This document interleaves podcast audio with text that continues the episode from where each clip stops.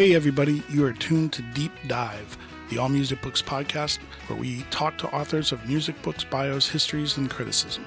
I'm your host, Steve J. Today's guest is Jeff Gold, who has a new book out called Sitting In Jazz Clubs of the 1940s and 1950s. Welcome, Jeff. Thank you so much, Steve. You know, I love this book so much. It's a beautiful book, and I'm such a fan of all of the components that make it so special. There's the music, of course, there's the graphic design and the ephemera, and especially the telling of a visual story that up to now had not really been looked at. Thanks so much, Steve. I really appreciate it. So, if you didn't have me from the cover and the overall design, you definitely had me in your introduction, which is so well written. If you're looking for a comprehensive history of jazz, you write, this isn't it. So, what is this book? Well, this book is a celebration of the culture of jazz clubs of the 1940s and 50s. And through that, we take a look at how jazz evolved and the history of jazz and how jazz was driven by both musical innovation and non musical external circumstances. I mean, but it's kind of a celebration, is the way I look at it. Yeah, you know, it, it's amazing the things I learned in this book anyway. And you have a pretty incredible background and you came upon a lot of these artifacts. Can you tell our listeners that story? Yeah, so I worked in the record business for about 20 years, and my out of control retirement business is buying and selling music collectibles. I get oddball solicitations all the time from people who have things they want to sell. And one came from someone who I had met one time about 20 years ago briefly, who had for 30 years been collecting jazz memorabilia. And it sounded interesting enough that I went and visited him. And when I got to his house, he said, We're going to my bank. And it turns out most of his stuff was in a series of safe deposit boxes in a bank vault. So we got to his bank, and he parked me in one of those little rooms they have for you to take your safe deposit box out and go through the contents.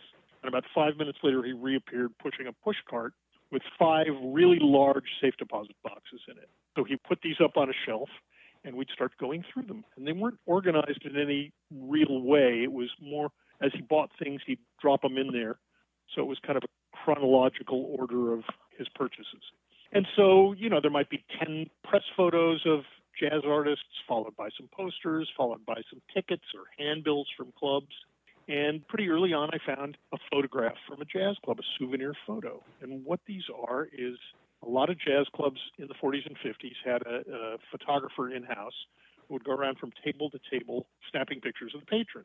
And they'd go in the back room and develop them and bring them out in a portfolio with artwork from that club. And you could buy them for a buck at the end of the evening as a souvenir. I'd seen things like this from cruise ships or nightclubs, but never from jazz clubs. So I'd started a little pile of things I wanted to buy, and I, that went in the pile. And then some more sorting, and then maybe five minutes later, another one, and then another one, and then another one. And over three trips to the bank, I probably bought 150 of these. But even as I'd gotten in the first trip to maybe 30, I thought, boy, you know, I've never seen these. And as somebody who's dealt in music history for 50 years, if I haven't seen them, I doubt other people have. These could be a great book. Because I'd done two previous books and sworn off doing any other book because I just had too much going on. But these things kind of haunted me, and I came home and started researching them, and I couldn't find any collections of them anywhere online. No books that had these from jazz clubs, and really there are no books on jazz clubs. I was saying to my wife, God, these would be such a great book and I'd show them to people who'd come over, and everybody would flip out. People looked so elegant and dressed to the nines, and most of them are African Americans, and a lot of them are during World War II. It was a terrible time for the country. I kind of engaged in a staring contest with these for about six months, and finally they won. Well, I will say thank you because it's incredible to look at. And knowing this story, that these documents were taken by house photographers and developing them and selling them for a dollar. And who would have thought that they could provide such insight into so many levels, you know? As I stared at these things, I realized, you know, we've seen pictures of some of these famous clubs like Birdland, but the pictures are always performers on stage performing, or maybe people waiting outside in line, or the marquee of the club, or the awning of the club.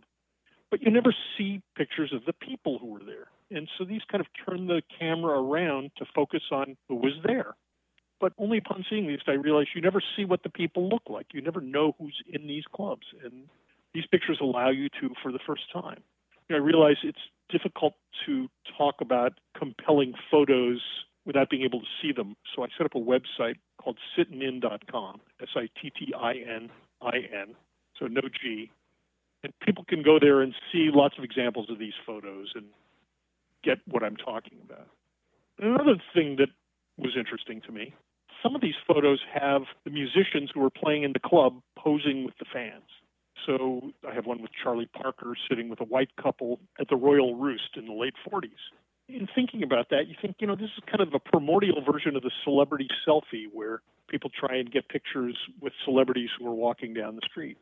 And I can't think of any circumstance where you see somebody posing with a celebrity for a photo earlier than this. Then you get to the question of mixing races. You know, this is during the Jim Crow era, and yet you see pictures of African American celebrities with white people, and they all look delighted. And you see pictures of African American people sitting at tables in mixed groups or adjacent to white groups. And that led me on a whole other uh, line of research with this book. I'm glad you mentioned your website because I think people, if they go there, they're going to buy your book. And it's just packed with this stuff. And it's just, it's so fascinating. But I want to rewind just a bit because you do tell a good story about the birth of these clubs and how jazz was born in New Orleans, but it pushed north, you know, to Chicago and New York and DC and here in Boston and the Midwest and the West Coast. Um, but you write that this was often due to unrelated external circumstances. Can you explain that? Yeah, so jazz is born in New Orleans at the turn of the 20th century. There's a red light district in New Orleans called Storyville. It's filled with bordellos and saloons and all manner of uh, distractions. And the people who run these places hire musicians from the city's marching bands and ragtime piano players. And they don't really care what they play as long as they keep the customer satisfied. These different kinds of music, marching band music and the funeral bands and the ragtime, kind of meld together in this unsupervised situation to become jazz. And the birthplace of jazz is New Orleans. But in 1917, the United States enters World War One, and there are military bases around New Orleans, and the Navy Department finds that the abundant sin on offer in Storyville is a great distraction to the new recruits who are being brought in to be trained for the war. So they forced the city of New Orleans to close down Storyville, which has the unintended consequence of all these jazz musicians being out of work. Also in 1917, the first Great Migration starts, where because of the war, there are tremendous needs for workers to work in military related industries like building munitions or meat packing or shipbuilding.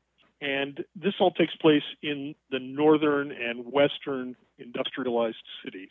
And so there's a great migration of African Americans who move northward for these wartime jobs. So cities like Chicago and Detroit, where there's automobile manufacturing, experience these great influx of African American people looking for jobs. As there are more people with more jobs, there's more discretionary income and people looking for opportunities to have fun. So more clubs start opening.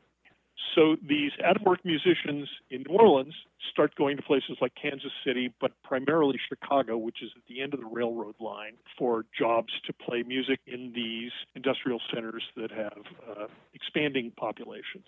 And so the second great jazz center is Chicago, where lots of these people have moved. So in 1920, prohibition is enacted, which makes liquor illegal. And lots of bars across the country are closed, the vast majority. But uh, as people don't lose their taste for alcohol, speakeasies start opening, which are illegal clubs serving illegal alcohol. No city has more of these than Chicago, which is dominated by Al Capone, the gangster, and the biggest bootlegger in the country. And he happens to be a big jazz fan and instructs the clubs that he controls to hire African American musicians because he feels they're oppressed like his Italian American relatives and he relates to them and he loves the music. Well, the war is raging and prohibition is the law of the land. Chicago is basically a wide open town filled with musicians playing jazz and clubs selling illegal bootleg liquor. Uh, we find, as we trace the history of these clubs, other situations like the Great Depression starting and Al Capone being arrested for income tax evasion and a wave of reformers cleaning up Chicago that the musicians all migrate to New York then, and that becomes the third great center of jazz. And New York, of course, has become the, the center of broadcasting and radio and record companies, so that's a natural fit there. And so we keep seeing these kind of external circumstances at play alongside the musical innovations that are happening, driving where jazz is played, by whom jazz is played, and what kind of music is played. Wow. And your book breaks down all these cities and across the country and, and starting in New York, which I think takes up about a third of, of the book, and you go through the different neighborhoods and things. You know, New York City, as you mentioned, would become the center of jazz. And there's the world famous clubs that everyone knows Birdland, the Savoy, the Apollo, so many others. Uh, what's amazing about this book is that there's so many small clubs and they're always packed. It's just amazing that people were really going out and supporting this. It is. And, you know, in New York in the 20s, prohibition sort of stuck, but in 1926, a new mayor was elected who liked alcohol and basically stopped enforcing any uh, prohibition era laws. And so New York became a hotbed of these speakeasies, both in Harlem, which is the African American part of town, but really all over New York. Some of these clubs, like the Apollo or the Village Vanguard in New York, opened in the 30s and are still open today, while others of these clubs might be open for six months, a year, a year and a half, not make a go of it, and really very little is known about them. And, and I had to dig very deep to find out much meaningful information. Yeah, and it's it's fascinating because with the pictures that you've gotten, you can really explore these cities and, and New York, these neighborhoods. You mentioned Harlem. There's also 52nd Street in Midtown, which had a lot of clubs. Greenwich Village. Is it fair to say that each neighborhood would have its own style of clubs, or, or, did the neighborhoods feature different styles of music, or was that more? The neighborhoods did have different styles of clubs, and in the same way that there were external circumstances driving things, the neighborhoods in New York, most of them had clubs for a period of time, and then the clubs would migrate. Most of the scene started in Harlem in the 20s, which was the main African American area in New York City. But lots of people from downtown and midtown would come up to hear jazz. And it was a pretty integrated scene with one notable exception, the Cotton Club. But even in the 20s, there were integrated clubs in Harlem. And in 1935, there were race riots in Harlem. And that had the effect of, at least in people's perception, making it a dangerous place for white people to go. And so a lot of these clubs lost a lot of their client base and moved to Midtown in order to go to a place that white people would feel comfortable coming to these clubs. There were still many clubs in Harlem the whole time, but there was a shift for some of these clubs that had a lot more of a black and white clientele moving to Midtown. In the 30s, a scene had started to coalesce on 52nd Street in New York that had swing bands, and uh, that became a center for a lot of these clubs. And another one of these great external circumstances driving the evolution of music happens there. So, the United States is in World War II in the 40s. The government is trying to come up with any idea they can to raise money for the war effort. And somebody comes up with the idea that they should enact a cabaret tax to charge a 30% premium on clubs that featured live music that had dancing or singers. And at the time, swing music was the dominant form in jazz and swing bands had vocalists, and swing bands were for dancing. So they enacted this law, and almost immediately it backfired. The people who owned clubs raised their prices by 30%. Fewer people could afford to come see these acts. Fewer people, as a consequence, were able to maintain their swing orchestras or swing bands, which might have 10 or 15 or 20 members and were expensive to keep going there was kind of a crisis on 52nd Street and around the country, really, whereby the people who had clubs couldn't get enough people in to keep them to be a viable business proposition. Completely coincident to that, a new kind of jazz had been happening up in Harlem at a couple of clubs that became known as bebop. And uh, that was a reaction. Uh, swing music was very tightly scripted. People played written arrangements. The music was very formatted. A musician, if they were the lead trumpet player, might get a couple of solos during a show, but it was very, very scripted. And a lot of the musicians felt restricted in this format, and so to blow off steam, they started going to these jam sessions where this completely improvised, solo heavy music started happening called bebop. And it was music for listening to rather than music for dancing to. So at some point, somebody on 52nd Street realizes, hey, if I book bebop acts, I can pay them less because they've only got four or five members instead of 20. And there's no dancing and there's no vocalist, which means I don't have to pay this 30% cabaret tax. I can get around it. And so that external circumstance of the cabaret tax is what supercharges bebop. And everybody starts booking bebop bands. And that is what 52nd Street is most famous for. It's interesting because I jotted down something that you wrote in your book, and it was really on reflection of the the racial integration. But hearing the story that you just told, you know, it opened up my mind that it was so many things. But you wrote that these spaces were at the center of both artistic and social change, and you know what you said really backs that up. To backtrack a little, when I finally decided, okay, I've got to do this book. At that point, I was anything but an expert on jazz clubs of the 40s and 50s. So I thought, okay, I got to speak to some people who were there and find out what it was like from a first person point of view. And I had met Quincy Jones a couple times in the record business, and I knew some people who were very close to him, and so he agreed to do an interview with me. He started playing as a teenager in Seattle and going to clubs, and then moved to Boston, and then came to New York in the early 50s. And in the course of interviewing him, I said, kind of offhandedly, what was the racial situation like in these clubs? And he said, it was fantastic. Everybody got along all anybody cared about was whether you could play. White musicians, black musicians, people in the audiences. And uh, he said to me, you know, if people had paid attention to jazz musicians, racism would have been over in the 50s. And that really shocked me. I'd never heard that before, but obviously he's an erudite guy with uh, incredible breadth of experience. And so uh, it kind of threw me for a loop, but I was fascinated. So my next interview was with Sonny Rollins probably the most famous jazz musician alive. And uh, he grew up in Harlem and was, we were talking about those clubs. And at some point I said, So, Sonny, here's what Quincy told me about the racial situation. What was your experience? And he reacted like he'd been waiting to tell this story for a long time and nobody had ever asked him. And kind of went on a tear and said, You know, nobody ever gives jazz musicians credit for what an integrated scene it was. And uh, I'm really glad you asked me that. And told me, you know, his experiences. He started going to 52nd Street as a teenager. He was 17. He would draw on a mustache with an eyebrow pencil so he'd look old enough to get into the club. Everybody got along, and it was kind of amazing. And I asked him about the record labels which he had recorded for, which were white owned. And he said, you know, we were kind of all in this fight together, and nobody cared about race. It was all about love of the music and wanting to play together. And he expressed to me that when he first started playing some of these clubs, he said, you know, as a guy who grew up in Harlem and hadn't really had that close interaction with white people, really kind of blew him away for people to be coming up to him at these clubs, asking him for his autograph and wanting to pose for a photo and telling him how great he was. And certainly, by no means was New York a paradise for racial discrimination, but these clubs he called kind of an oasis from everything that was going on outside, and everybody was just going there to have a great time, enjoy the music, and everybody got along great. And at the end of this kind of tear that he went on, he said, "I hope you put this in your book. You know, this is a story that needs to be told." And I was kind of blown away, to be honest. I said, "Of course, I'm going to put this in my book, and it's kind of incredible what you're telling me." But obviously, he was there. Hello, Pantheon podcast listeners. Christian Swain here to tell you more about my experience with Raycon earbuds. Our family now has three pairs of Raycon earbuds around the house, and my wife just grabbed a pair of the Headphone Pros to replace some headphones from a company that was double the price.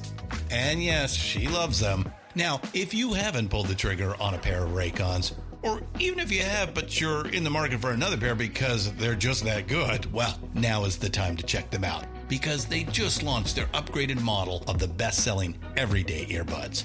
With Raycon's upgraded everyday earbuds, now you also get active noise cancellation, ergonomic design, and multi point connectivity that lets you pair with two devices at once. New quick charge function, three customizable sound styles, plus awareness mode. Available in a variety of vibrant new colors to complement any and all skin tones. I even have a pair of earbuds in a cool green color. I have tried just about every earbud known to humankind, and these Raycons are fantastic. Seriously, if you've been wanting to check out Raycons, there truly is no better time. You're going to ask yourself why you didn't check them out sooner, and Raycon offers a 30-day happiness guarantee. So, what are you waiting for? Go to buyraycon.com slash Pantheon today to get 20% off your Raycon order, plus free shipping. That's right, you'll get 20% off and free shipping at buyraycon.com slash Pantheon. Buyraycon.com slash Pantheon. We're speaking with Jeff Gold, who's the author of Sitting In Jazz Clubs of the 1940s and 50s. It's an astonishing book. Some things I was really surprised about. Quincy Jones, he grew up in Seattle, and the Seattle club scene back in the what was it, the 40s or something, 30s? Yeah. I was amazed. And, and Quincy says it was, quote, absolutely insane and absolutely sacred place. So this really moved beyond New Orleans and New York. I was kind of limited both by the amount of pages, there are 260 odd pages, but also what I could find in terms of illustrations, photographs, memorabilia from these clubs. So rather than being exhaustive, which would be impossible because there were thousands of these clubs, I think through hearing the stories of musicians who were there and seeing these pictures, actually, it's much different than a kind of dry academic version of it. And it's kind of amazing both to hear these stories of this emerging racial harmony during the Jim Crow era, but actually see it in the pictures where you see these white people sitting with Charlie Parker, who at that point isn't the legend he became. He's just a very accomplished musician playing in a club in New York. It's really a little known situation, and I felt really glad to be able to discover it and tease out some first person accounts. And at some point, it dawned on me to have been to a jazz club in the late 40s which Sonny and Dan Morgenstern, a historian I spoke to, also were, you've got to be 90 years old. Mm. This history, the ability to talk to people who are actually there, is about to be uh, impossible to investigate first person. So I'm really glad I was able to speak to Dan and Quincy and Sonny Rollins about their firsthand experience.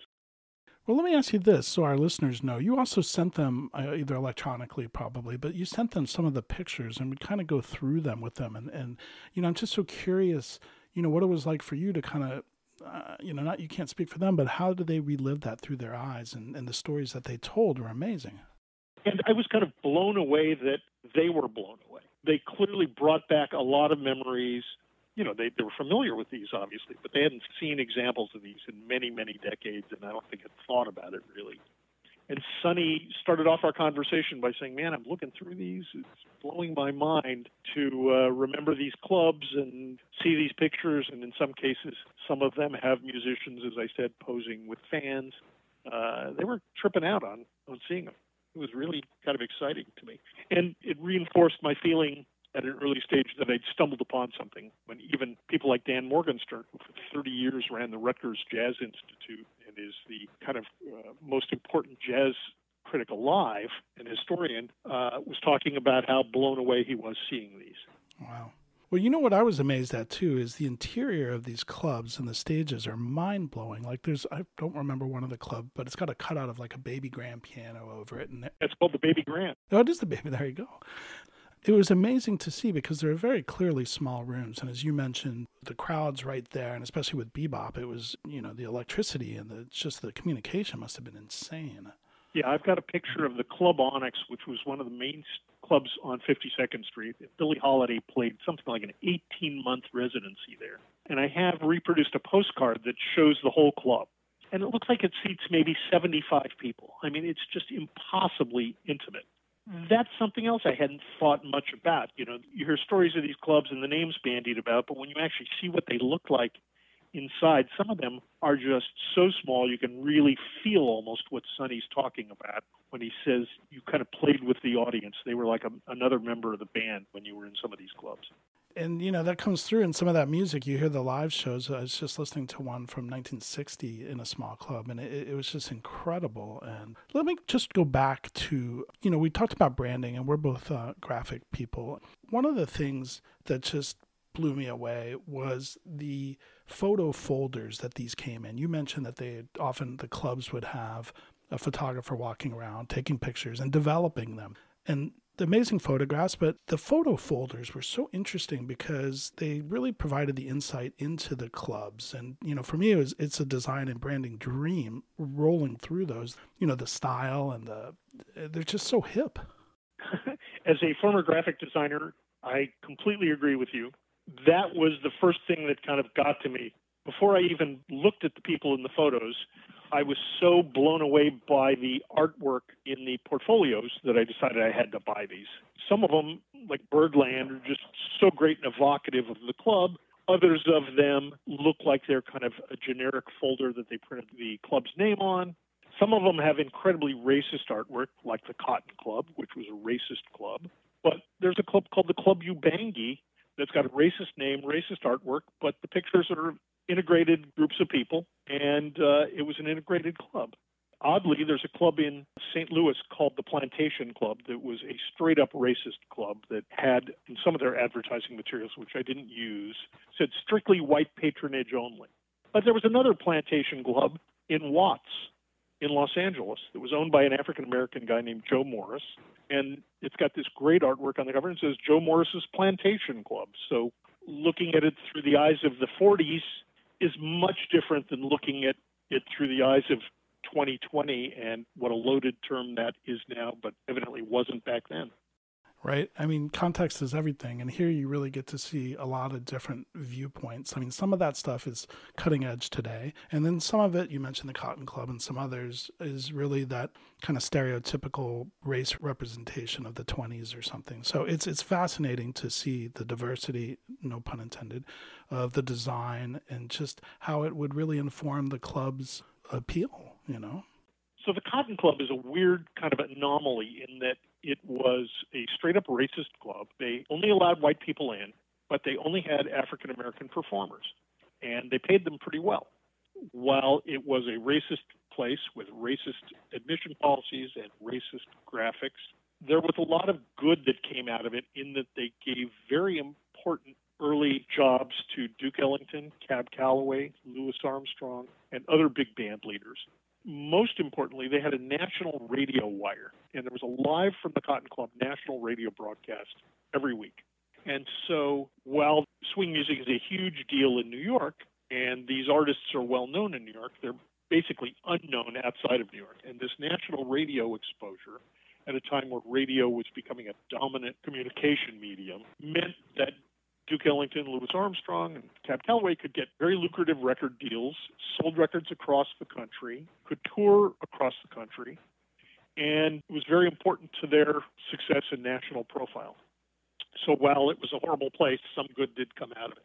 I spoke to Dan Morgenstern, the historian, and he told me that he talked to many people who played there, and they just looked at it like, "Hey, it's a great job. It's it pays well. It's the way of the world right now, and we're happy to be able to play there." And Sonny Rollins, on the other hand, felt like, "Yeah, but you don't think the gangsters who owned that place were jazz fans? They were just doing it because it was a way to make money." And that's definitely the case. But it's interesting getting different perspectives on a situation like that. And it was interesting to me to learn that the Cotton Club was kind of the anomaly. There were some segregated clubs, but there were more integrated clubs than there were segregated clubs. Hmm. Well, speaking of different perspectives, one of your interviews was with the jazz pianist Jason Moran, and he's a younger musician, and this scene obviously predates him. I wonder what his thoughts were culturally, sonically, upon viewing these photographs socially um, around this time period. I wanted to get kind of a kaleidoscopic view of these clubs. So I spoke to Sonny and Quincy and Dan Morgenstern, who were there. And I wanted to speak to a younger musician who knows a lot about jazz history, and that was Jason Moran, who is a MacArthur Genius Grant winner, a visual artist.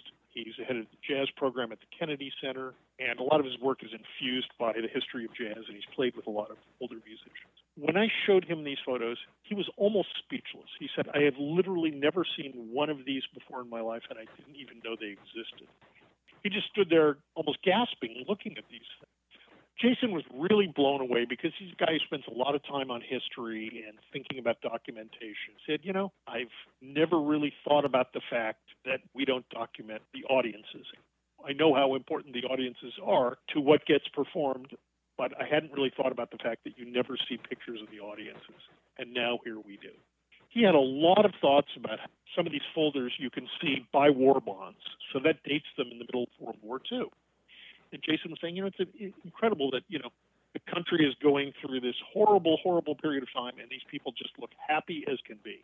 Everybody is thrilled. The music is such an escape. And for instance, when I asked him about the Cotton Club, he said, look, African American musicians have been oppressed for so long that the primary thing a musician wants to do is play their music and be heard. And even if it's a situation as screwed up as the Cotton Club, that's an opportunity for people to express themselves and play their music. And I can completely understand why people would have been eager to play there. Jason and I go off in a bunch of different directions, analyzing the music, why it's so appealing to people today, what we can learn by looking at these photos of the audiences, the club culture, the fact that some clubs are very long lived, but others of them uh, might have been around for a year or two, and uh, really all that's left is these photographs and maybe some ads in an African American newspaper. And, and he was just brilliant at looking at these from an insider and outsider point of view. Yeah, he noted that a lot of these clubs are going away. And so, two questions. One, what do you think the legacy of these clubs is? And then, two, eh, Jason tells a great story about the difference in playing Carnegie Hall in a club that speaks to kind of the participation of the audience. He tells a story about having a conversation with the great saxophonist Wayne Shorter. And Wayne Shorter told him he had been in Art Blakey and the Jazz Messengers. And at some point, Blakey had played at Carnegie Hall. And it was a completely different experience for him because the audience was reverent, nobody was serving drinks, there wasn't talking going on during the performance. It was a concert audience. And so, uh, you know, a few weeks later, they're back playing in clubs. Uh, people are talking while they're playing, and food's being served. And Art Blakey says, without irony from the stage, I bet you guys wouldn't be doing this if this, this were Carnegie Hall. And, and it's just kind of a, a great way of looking at the difference in the kinds of venues that jazz was being played in at that time. It was such a fashionable time in those olden days with the suits and the coats on the men and all the women dressed up to the nines. You also pulled in Robin Givhan, an author and writer, but she's also known as a fashion critic to the Washington Post. I'm curious, what did you hope to learn from her on, on these pictures, and did you? Yeah, well, I kept staring at these pictures and looking at the fashions and the different types of alcohol that would be on the tables and what you could see in the peripheries. And I thought would really be great to get somebody who's an expert at deconstructing photographs to take a look at these with me and try and tease meaning out. Robin is an expert. She's the only fashion critic ever to win a Pulitzer Prize, and I noticed recently she's now the critic at large for the Washington Post. But she's a brilliant deconstructor of photographs. And so when I approached her uh, to see if she'd look at some of these photographs and talk to me, she said, You know, I don't really know that much about jazz. And I had to kind of convince her that that wasn't why I was coming to her. I had that side of it covered. But I was really interested in talking about the fashion, the culture, and what kinds of things could be deduced from the photos that I might not be seeing. And there's a great example of that.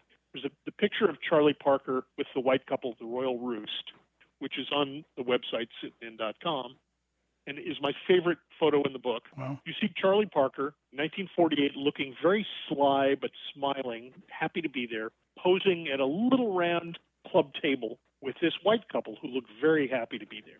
So Robin says, Well, okay, look at that photo. Now you see Charlie Parker's wearing a pinstripe suit, as is the guy he's posing with. I said, Yeah. She said, Well, look at the lapels on Charlie Parker's suit they're much bigger and more exaggerated than the other guy. And I said, okay. Hmm. she said, and the pinstripes are very much lighter and wider than on the other guy's suit. It's overall a much louder suit.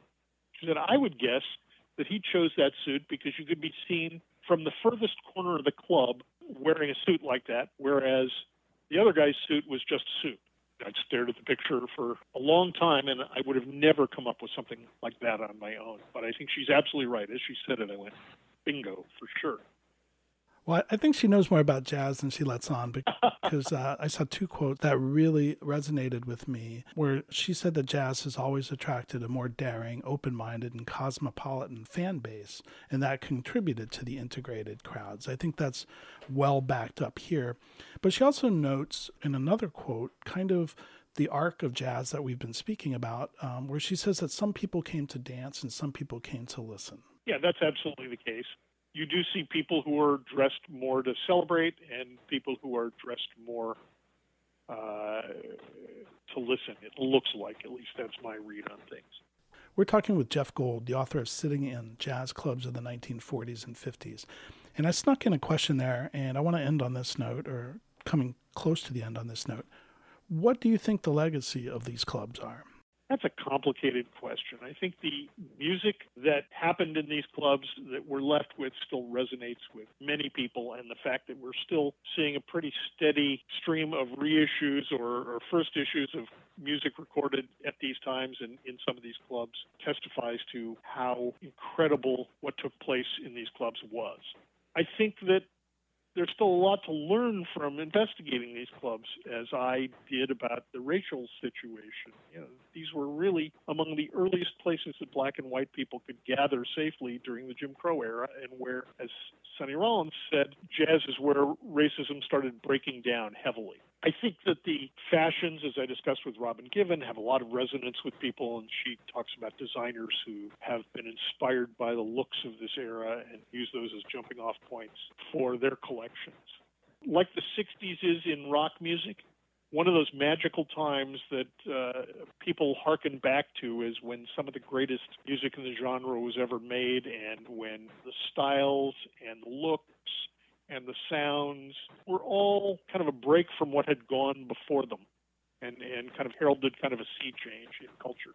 That is very well said. Uh, I'd like to thank you for your time, Jeff. And I'd like to ask our listeners you've probably got some money or some gift cards out there after the holidays here. And I don't think you could find a better book to sit down for many, many hours with than sitting in jazz clubs of the 1940s and 50s. Jeff, I want to also ask you one last thing is sure. on a completely different note, you wrote another book about one of my favorites called Total Chaos. Um, I've earmarked some of my holiday money to pick up the story of the Stooges that you had a conversation with Iggy. And I'd love to, after I read that, to have you back. Uh, I'm certain that will be quite a different conversation. I would very much love to talk to you about that. Rock music and the Stooges is a passion of mine, and that is another completely unbelievable story that I feel incredibly fortunate to have gotten a firsthand account of. So there's two for your list, listeners. Thank you, Jeff. Thank you very much, Steve.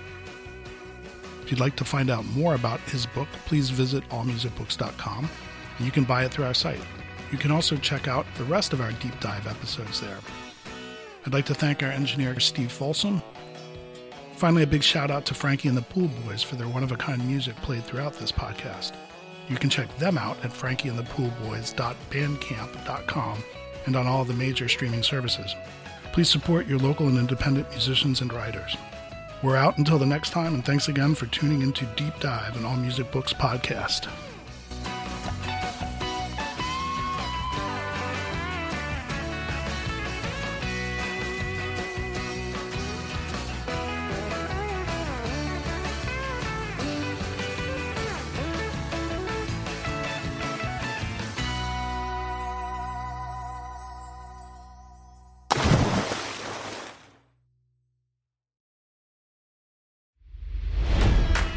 It's NFL draft season, and that means it's time to start thinking about fantasy football. FantasyPoints.com features industry leading experts and prognosticators using proprietary hand charted data to help you score more fantasy points. FantasyPoints.com is the place to go for whatever kind of fantasy football you play. Whether you play fantasy football, daily fantasy sports, or do a little bit of everything, Fantasy Points has the meticulously researched content to guide you to victory. And why wait for the fall? Fantasy Points also covers the new spring football league, the UFL. Join the guru, John Hansen, Scott Barrett, Joe Dolan, and other massive names in the fantasy football universe with an exclusive offer. Use code Pantheon for 15% off any fantasy points package, including the all in package, with access to every article, tool, and data nugget that Fantasy Points has to offer. That's fantasypoints.com and code Pantheon for 15% off at Fantasy Points. Fantasypoints.com. Code Pantheon. Score more fantasy points.